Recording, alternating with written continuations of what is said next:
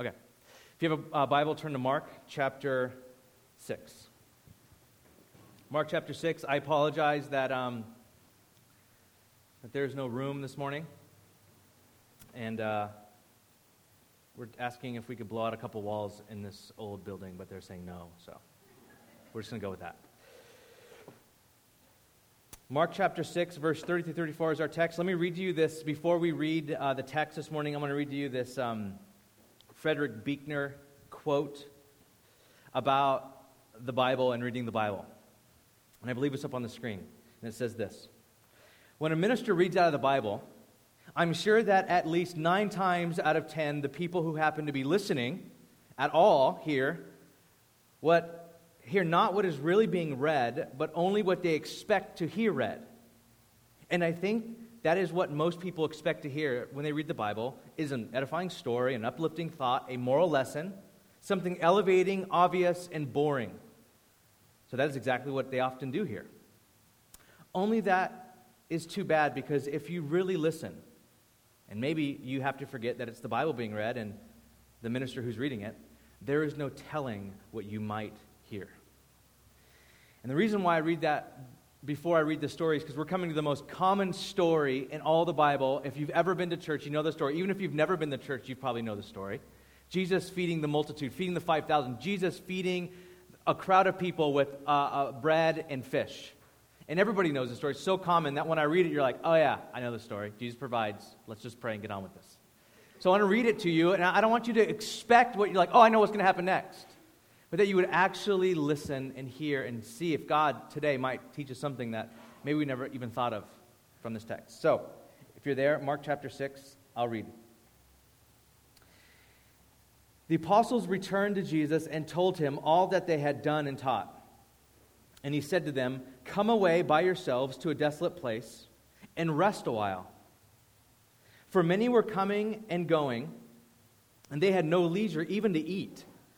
And they went away in the boat to a desolate place by themselves. Now many saw them, were going and recognizing them, and they ran there on foot from all the towns and got there ahead of them. So when they went ashore, he saw a great crowd, Jesus did, and he had compassion on this crowd because they were like sheep without a shepherd. And he began to teach them many things. And when it grew late, the disciples came to him and said, this is a desolate place, and the hour is now late. Send them away to go to the surrounding countryside and villages and buy themselves something to eat. But Jesus answered them and said, You give them something to eat. And they said to him, What, what, what, what are we going to do? Go buy 200 denarii worth of, of bread and give it to them to eat? And he said to them, How many loaves do you have? Go and see. And they came back and they found out, and they said, We have five and two fish and he commanded them to sit down in groups of groups on the green grass. And they sat down in groups by hundreds and fifties, and taking the five loaves and the two fish, he looked up to heaven and said a blessing and broke the loaves and gave it to them, to the disciples, to set before the people. And he divided the two fish among them all. And they all ate, and they were satisfied. And they took up the twelve baskets full of bread and broken pieces of the fish and of the fish. And those who ate the loaves were 5,000 men. Let's pray. Lord, as we uh, uh, come to this, this uh, fairly familiar story, I pray that you would fill it this morning with uh, a new sense of awe and wonder that you are a miraculous God that, um, that when you do miracles, it's not necessarily a violation of the natural law but, or natural order, the natural ways things are, but actually a restoration of them. That you're restoring things back to the way that they were. The way that you created us wasn't to feel pain or cancer or to be hungry or thirsty. One day, Lord, coming soon. And the new heavens and the new, new earth, you'll wipe away every tear from our eye. There'll be no more hunger or thirst or pain or cancer. One day, Lord. And so when you break into time and space, it's not like you're violating this law, you're just restoring things to the way that they will be. We thank you that your kingdom of God points forward that way. And we thank you that your kingdom of God is amongst us right now in this city. And we ask, God, that we would be given eyes to see and ears to hear. I pray for um, just people in here that are just curious and coming to check this place out and uh, that they would see Jesus. we look to you, God. I ask that you would uh, help me to communicate this, open, uh, speak to my mind. Would you anoint my mind and my lips and my heart? And um, pray that we would leave with Jesus on our lips. In Jesus' name we pray. Amen. Now, the, this book that we've been studying since we started uh, in January, this, the, the, all the pages of the Gospel of Mark are saturated with the story of Jesus. They're like dipped and saturated in the story. And we said a couple of weeks ago that there's only one place in this entire book that's not about Jesus. And that was two weeks ago when we talked about Herod. When the narrative of Mark, Mark broke from the narrative of Jesus, who is the, the primary subject of this story. It's all about Jesus, the story of the real Jesus. And he breaks away briefly to talk about how John the Baptist died. He was actually beheaded at a wild birthday party of Herod, this ruler over the province of Israel where Jesus was actually ministering. And Herod was this pseudo king who, who, who, said he was king and promised half of his kingdom but couldn't deliver it at all. So he took a step back to look at Herod, this tyrannical ruler. And the question that Herod had at the very beginning, when, when, when the narrative broke and went to Herod, the reason why Mark went to Herod was to pose this question Who is Jesus? And then to look at that question through the lens of Herod. And Herod, a couple of his buddies said, Well, he's Elijah raised from the dead. He's one of the prophets from old that's come. And then Herod thought, superstitiously, in a weird way, that it's no, no, no, I know who it is. It's John the Baptist raised from the dead. John the Baptist, who I beheaded. He's back. He's come back to haunt me. So that's who he is because Jesus and John had the same message. But Jesus had the same message now with this new, like, resurrection power. And so Herod was like, well, it's John the Baptist raised from the dead who's come to haunt me. And so, but John, or, or, or sorry, Mark never really answered the question about who Jesus was. He never answered. He just left it hanging there. He leaves the question to hang there in the entire section, and no one answers it. And the narrative now goes on from this wild, drunken, lavish, incestuous feast of Herod's to now a wilderness where there's green grass and a true shepherd feeding hungry souls with words and bread. This is a totally different kind of feast than Herod's. So Mark just contrasts these two feasts the feast of Herod, just wild, crazy orgy. His daughter in law is doing this, this wicked, like, pole dance in front of all these drunken men. And, and John the Baptist's head ends up on a platter at the end of the story. And then it switches scenes now to a wilderness with green grass and hundreds and thousands of people, and Jesus feeding them miraculously a whole different type of feast. And through this narrative, the question of who Jesus really is gets answered. And the way that Mark writes this section, and, and the way that actually, this is the only miracle that every single um, gospel writer records. It's, to Mark, it's very crucial. This story is very crucial in understanding the dignity and the identity of Jesus and who he is.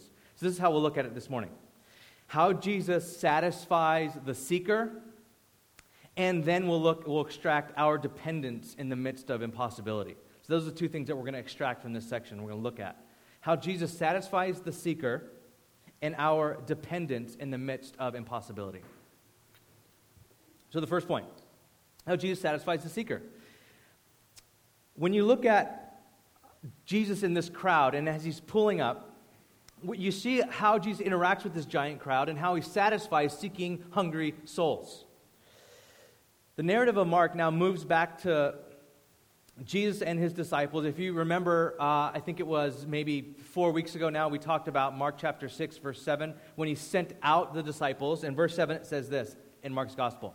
And he called the 12 and began to send them out two by two. So he sends out the disciples. Okay? Then the narrative breaks for a bit, but then it comes back. And now they're returning. It says at the very beginning of our story this morning, they're returning and telling Jesus all that they did and taught on their, on their campaign. Now you can imagine that the disciples, having Jesus' authority and power, coming back from a very successful campaign of preaching, teaching, healing, exercising, not like working out, but like demon exercising. As they were exercising demons and casting demons out, they probably gained some cultural traction, some popularity. And so now the crowds keep growing bigger and bigger and bigger. And these, crowd, and these disciples come back to Jesus, who already has a crowd by himself. And now these other disciples gain a crowd because of their miraculous works, and all these people start following them. And Jesus is like, You need to get away. You guys need a vacation. You need to rest for a bit. So come away with me, get into a boat, and let's go, and I'm going to take you to a place where you and I can rest. And they do, and they get into a boat. Well, the paparazzi find out about it and they beat them there to the private retreat spot. Sea of Galilee is not that big of a, a, a lake or a sea, it's not that big. So you could see people going across it, and they see them going across, and they could probably guess, oh, they're going to land right there. So they all run, thousands of them, and the crowd keeps growing as they're running around the lake. It's probably a funny scene, I don't know.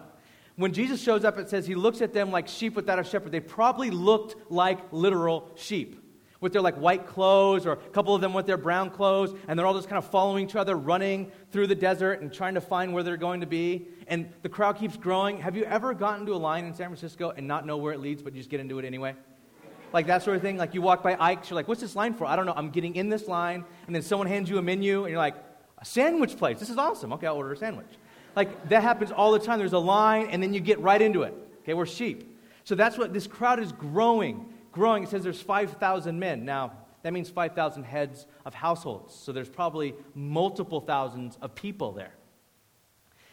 And the crowd keeps growing. And all around the region, people are coming. And, they, and when Jesus pulls up, all these people are there. Tons and tons and thousands of people are there. And it says they come to the shore, and all these people there, verse 34.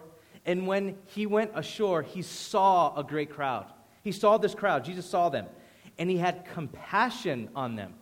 This is the last thing. If you're on vacation and you're going to vacation and you show up and all the people that you left at work were there, can you imagine? Like, I'm going on vacation, everyone at work, peace, I'm out. And you go to work and, or you go on vacation and everybody is there by the pool going, hey, we need your help here. We're like, no, I'm on vacation. Go away from me. You know, leave me alone. The disciples were probably thinking this, but Jesus never thought this. He gets on the shore and he sees them and he has compassion on them. And it says, because they were sheep without a shepherd. There's something way, way deep going on here.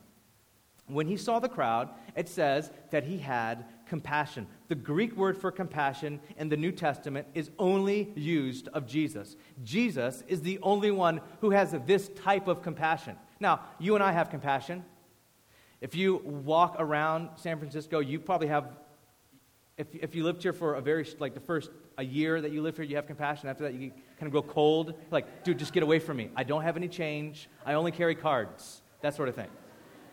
But your first several months, you have all kinds of compassion. And you're like, oh, they need this. Oh, they need, and then something happens in us.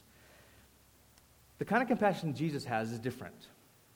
And that's why it's only used of Jesus in the New Testament. It means this it means he was filled with such pity, so inwardly moved that something has to be done about it. Like he sees somebody and he goes, Something must be done about your situation right now. Something must be done. And that's what this means when he's moved with pity. It's like the man with the withered hand, if you remember, we talked about in synagogue. This man standing up there with the withered hand, and Jesus looks at him and he says, Something must be done about his hand. Even though it's the Sabbath, and even though by me healing him, you guys are going to plot my death, something must be done. That's the kind of compassion Jesus has. Or the leper. When nobody was allowed to touch lepers, Jesus saw him, was moved with compassion, and he had to touch and heal this leper. This is the kind of compassion Jesus has. Something must be done. Like the demoniac. The demoniac never asked for help. Remember, we talked about that several weeks ago, that man who lived in the tombs? He never asked for help. He was in Gentile territory, he was outside the territory of Israel. But he went there. But Jesus went there anyways because something had to be done. Now, Jesus isn't obligated by law to do something. We deserve the mess that we get ourselves into. But his nature as a compassionate God drives him to do something about our situation. He's on a rescue mission to seek and save the lost, to feed the hungry, spiritually and physically, to teach and lead. This is the compassion that drives Jesus to act. And what makes this even more compelling is that Jesus wasn't going to the synagogue when he saw these people. He wasn't going on a missions trip necessarily when he saw these people. He was on vacation. He was on leisure with his disciples. So his mindset was like vacation mode. You know when you get in vacation mode, when you check out of work like five days early when you go on vacation? You go on vacation mode, and all you can think about is vacation. His disciples, even maybe Jesus, humanly speaking, was on, they, they were resting. But he sees, the, he sees these people and he's moved with compassion. And he doesn't tell these people, hey, listen, this is not time, it's not the time for this right now.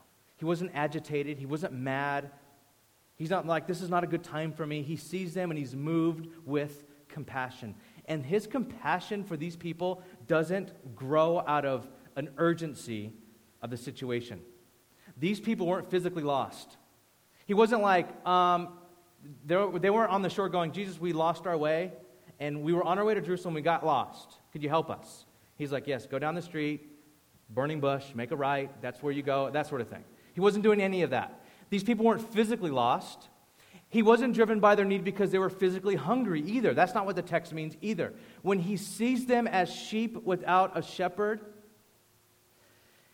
it has these Old Testament overtones, this echo of the promised shepherd that God promised in the Old Testament. It even has echoes of Psalm 23. I believe we read it during worship. Psalm 23 The Lord is my shepherd, I shall not be in want, it says. He makes me lie down in green pastures. You notice what Mark said there? He goes, He sat everybody down in what? On green grass. Like these has these overtones of this is the shepherd that Israel really is looking for. This is the shepherd that they want. Mark's like they, they sat him down on green grass and he satisfies them. Look what it says in, in Psalm 23. He makes them lie down in green pastures. He leads me beside still waters. There's water there as well, as you know. He restores or he satisfies my soul. What does it say at the end of the section of Mark? Everybody was satisfied. He leads me in paths of righteousness for his name's sake. Even though I walk through the valley of the shadow of death, I will fear no evil, for you are with me. Your rod and your staff, they comfort me. This has these overtones like this is the shepherd that we've been looking for. This is the one. And what it means when it says that Jesus looked at them with a, like a sheep without a shepherd, it means that they didn't have a shepherd to love them. They didn't have a shepherd to lead them. They lacked order, guidance, leadership. They needed someone to guide them they needed someone to care for them. They were hungry and thirsty for spiritual nourishment. They were straying and lost. They were like poor, wandering sheep. They were, like many of us, in an untended spiritual state. Nobody was there to care for them. Nobody was there to lead them, to teach them, or to rescue them from the state they were in. Who was their king at this point? Right now, their king over the province of where they were ministering was King, pseudo king Herod. And what was Herod doing during this time? We just read that. Throwing extravagant parties at taxpayers' dollars, living in an ungodly relationship, and killing prophets. That's what Herod was doing. That was their pseudo king. People wanted a true leader. They wanted a true king. And this is why Mark places this account right here, right after talking about Herod. Because Herod fed his lusts and brings death to someone he didn't really want to kill. He didn't really want to kill John the Baptist, but he had to, showing that he wasn't in control of anything. Jesus here is filled with compassion, feeds these seekers, and not just feeds them, but teaches them and leads them and satisfies these seekers. Verse 41 says this And taking the five loaves and the two fish, he looked up to heaven, he said a blessing, and he broke it and he gave it to the disciples to set before the people. And he divided the two fish among them all, and they all ate and they were satisfied. They all ate and were satisfied with two fish and five loaves. Thousands of people. This is a miracle. Now, every other traditional religion starts like this man's untended spiritual state, and it tries to move man in his attempt to reach God. That's every traditional religion. That's why founders of every other major religion outside of Christianity is essentially teachers. They come as teachers. They're not saviors. They come to say this do this, and you will find the divine. Do this, and you will reach a higher level of divine consciousness. Do this, and you will have greater holiness. Do this, and you can reach God. But Jesus came down. See how profound this is. He comes down, he came down primarily as a Savior. Jesus says, I am the divine, come down to you to do what you could not do for yourselves. So the Christian message is we are not saved by what we do or how high we climb the divine ladder, by, but by what Christ has done for us. He is our good shepherd who knows us, who knows that we are sheep, that we are in a lost state of need, and he leads us and he feeds us. And more than that, he says in John's Gospel, chapter 10, I am the good shepherd. The good shepherd lays down his life for the sheep. A good shepherd lays down his life for the sheep. He came, Jesus came to die in our place as our substitute, to do what we could not do in trying to reach God, and trying and trying in vain to satisfy your soul. Can I tell you this? If you're trying really, really hard to reach God, would you please stop? You can't do it. If you're trying and trying to satisfy your soul, please stop. You won't be able to do it. You will destroy yourself and everyone else around you. Turn to Jesus. That is my job to tell you that. That is my call to tell you that. Turn to Jesus. Con- this is the compassion of Jesus, who sees the need of humanity and isn't moved to simply write a check or to buy someone a meal. He is moved to the extreme. He's moved to die, to lay his life down for the sheep. Psalm 107 says, For he satisfies the longing soul, and the hungry soul he fills with good things. This is what God does through Jesus Christ. He satisfies the seeking and the longing soul. Okay, so the story moves on, though, okay?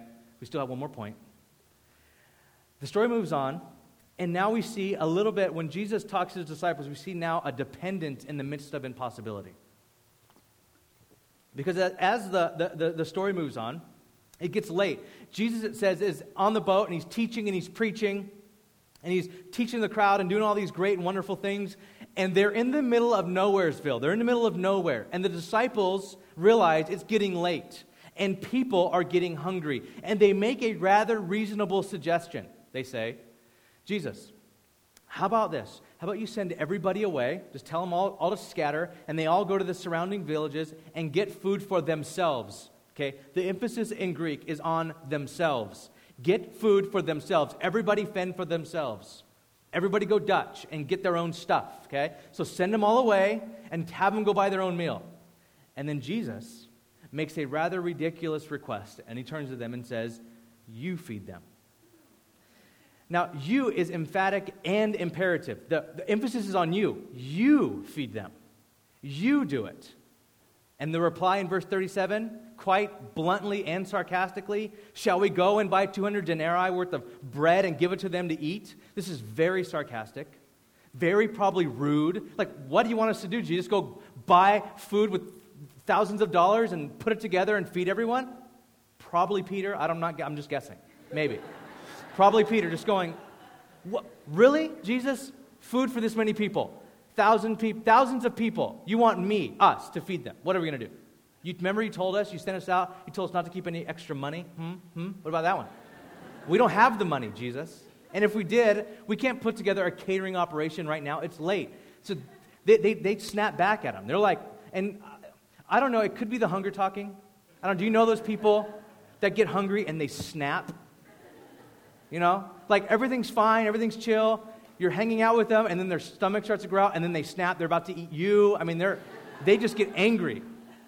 That could be what's going on right here. They could be like, we're hungry, and then, no, Jesus, I'm, are you crazy? We can't feed everybody.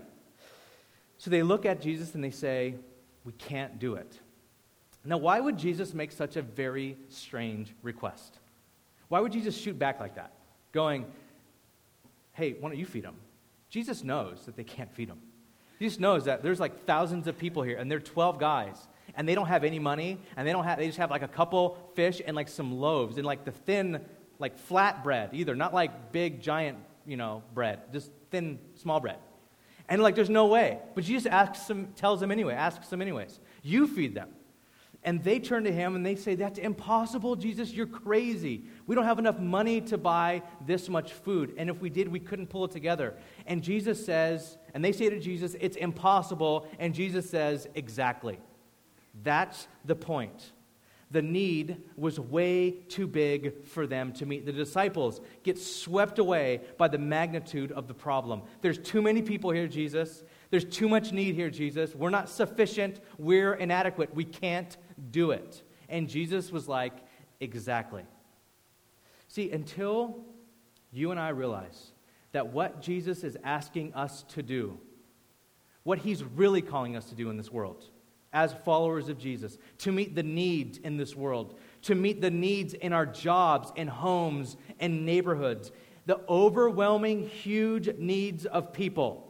Until we realize our absolute inadequacy for us to accomplish those things, we don't need God's power. It's not until you realize you can't do it. It's not until you realize I can't reach God. I can't be a good witness in my home. I can't really love this city the way that God wants me to. I can't do it. Until you reach that point, you're going to try to do it in your own strength. I remember reading a, a story of a, a missionary to India. And it was a young gal who, after graduating from seminary, was sensing a call by God to minister to orphaned and abandoned children in India. So she went on an initial exploratory trip there. I wanted to experience the, the sights and the sounds of India and confirm the direction of God leading her. If God was leading her to India, and she had this great, immense, awesome, compassionate love for India and the orphans there and the people that didn't have any for the battered women and the abused women and the orphans and had this great love there and went there. And she says this, it says this in this book. However, after several days in India, Tammy was overwhelmed. The grinding poverty, endless rows of squatter houses, street children, and beggars, corruption, idolatry, hopelessness, and spiritual darkness were beyond anything she could have imagined. Lord, she prayed, I don't really like this country. It's too hard Yet I believe and I, that I felt your call here, and I'm confused. What am I going to do? And the book goes on and says that what Tammy realized, in all her human love and compassion she could muster up, was depleted in India in three days. Everything that she could muster up for that country, everything that she could, she could like well up within her, the orphans and the people, every, every bit of human compassion that she could muster up was gone in a matter of days. Gone. The reason why I remember this story, and I think about it often actually, because this little story of this missionary, um, I read it in 2008, in January 2008, right after my first exploratory trip to San Francisco. I read it right after that. When God called my wife and I to move to this city to start a church, my initial reaction was no way. Now, not no way because we didn't like San Francisco. No way because it was San Francisco. No way because, Lord, you don't call people like me to a city like that. I will vacation there for the days. I'll live there, actually. But I can't start a church there. There's no way. And then I would tell the Lord, I would, the, the, the second I heard, I was like on the floor, just like, just, God, there's no way I can go there. Absolutely no way. And then you get these memories, these reminders of Old Testament prophets or people in Scripture, and you're like, Lord, this isn't a funny, cute Bible story. This is my life. I can't do it. I'm not a Bible character. I don't know if you know that, okay? I'm me. And this is not funny. Lord, I can't do this. And then after months and months of praying, I mustered up all the compassion and courage I could to come to this city. I'm like, okay, I'm excited. Like, this is going to be cool. So I came here on an exploratory trip with a couple pastors. three days into it, I was absolutely consumed. I didn't even know if people parked in the city and how they parked. I was, I was so overwhelmed by like grocery shopping. Like, how do you grow? How do you do anything? I can't, and all the need and all the people and every, I'm like, I can't do it. And I was sitting in the pork store in the mission, and my head was spinning. And my friend, Britt, actually looked across the table from me. He's like, dude, are you okay? You look like you're going to throw up, bro. I'm like, no, I'm, I'm fine. He goes, no, you're, you're white as, as a ghost. You, you're pale. Like, what's wrong with you? I'm like, I'm, I'm fine. I'm fine. Everything's great. Everything's fine. I was, what I realized was, in three days, everything I can muster up, all the like courage and compassion and like passion for the city I can muster up was gone. In, it was literally two and a half days. It was gone. And I was sitting at the pork store with my head spinning. And I come back, I go back home, and I start reading this book. And I came to this section of the book, and God spoke to me through it profoundly. The book is called Ministry in the Image of God, and it says this If you rely on training, you accomplish what training can do. If you rely on skills and hard work, you obtain the results that skills and hard work, hard, faithful work can do. When you rely on committees, you get what committees can do. But when you rely on God, you get what God can do. See, it's, I don't really think, and we fully rely on God until we realize the impossibility of things and our absolute need for Jesus.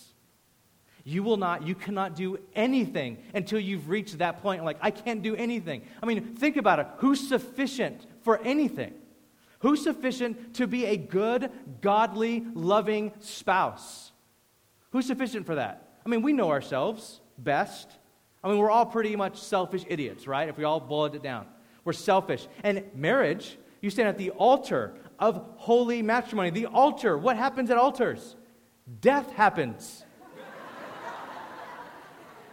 You stand at the altar and say, I, Dave Lomas, am going to die, and I'm going to live to please my wife. Who is sufficient for that? If you're thinking about marriage, just know that. If you are married, you're like, uh huh. It's death. Who's sufficient for that? Who's sufficient to really love their spouse self sacrificially? Who's sufficient to be a daddy or mom? And we have some young dads and moms in this church. I don't talk to any young dad just about to have their kid and like, dude, when this child pops out, I'm gonna be, I'm gonna be on it as a dad. I'm gonna have this dad thing down right away. No way. They're like, oh my gosh, I'm gonna be a dad. I'm freaking out. Like, who's sufficient to raise a child? Have you thought about that? There's no way. Or who's sufficient to meet the needs of the world? Who's sufficient to meet the needs of our city?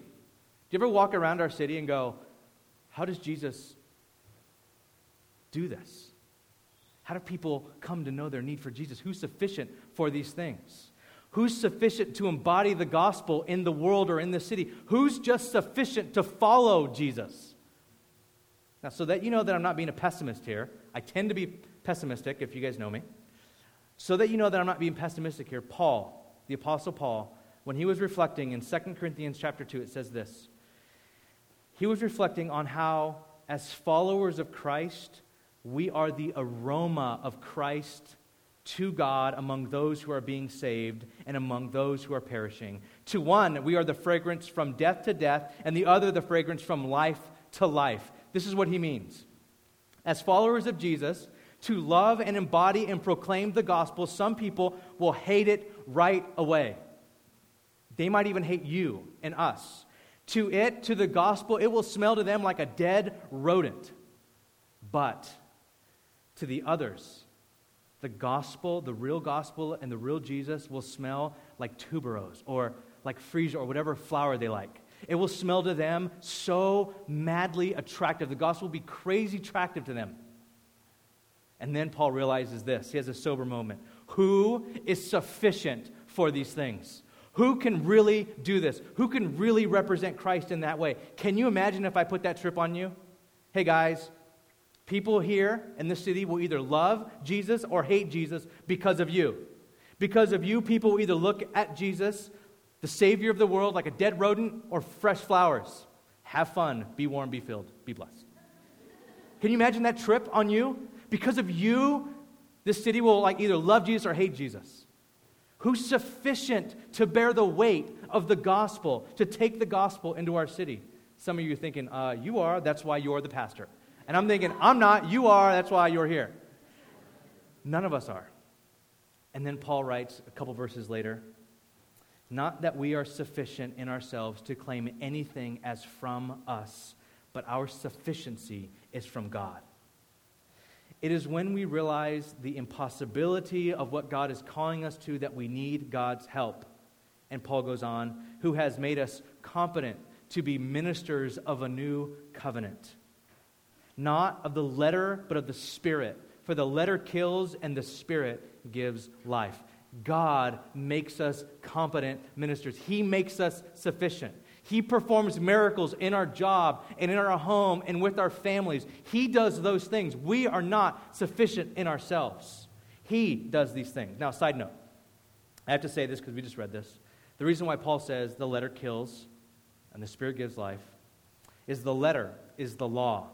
And the law announces God's will, but does not announce and does not grant the power to keep God's will. That's why the law kills.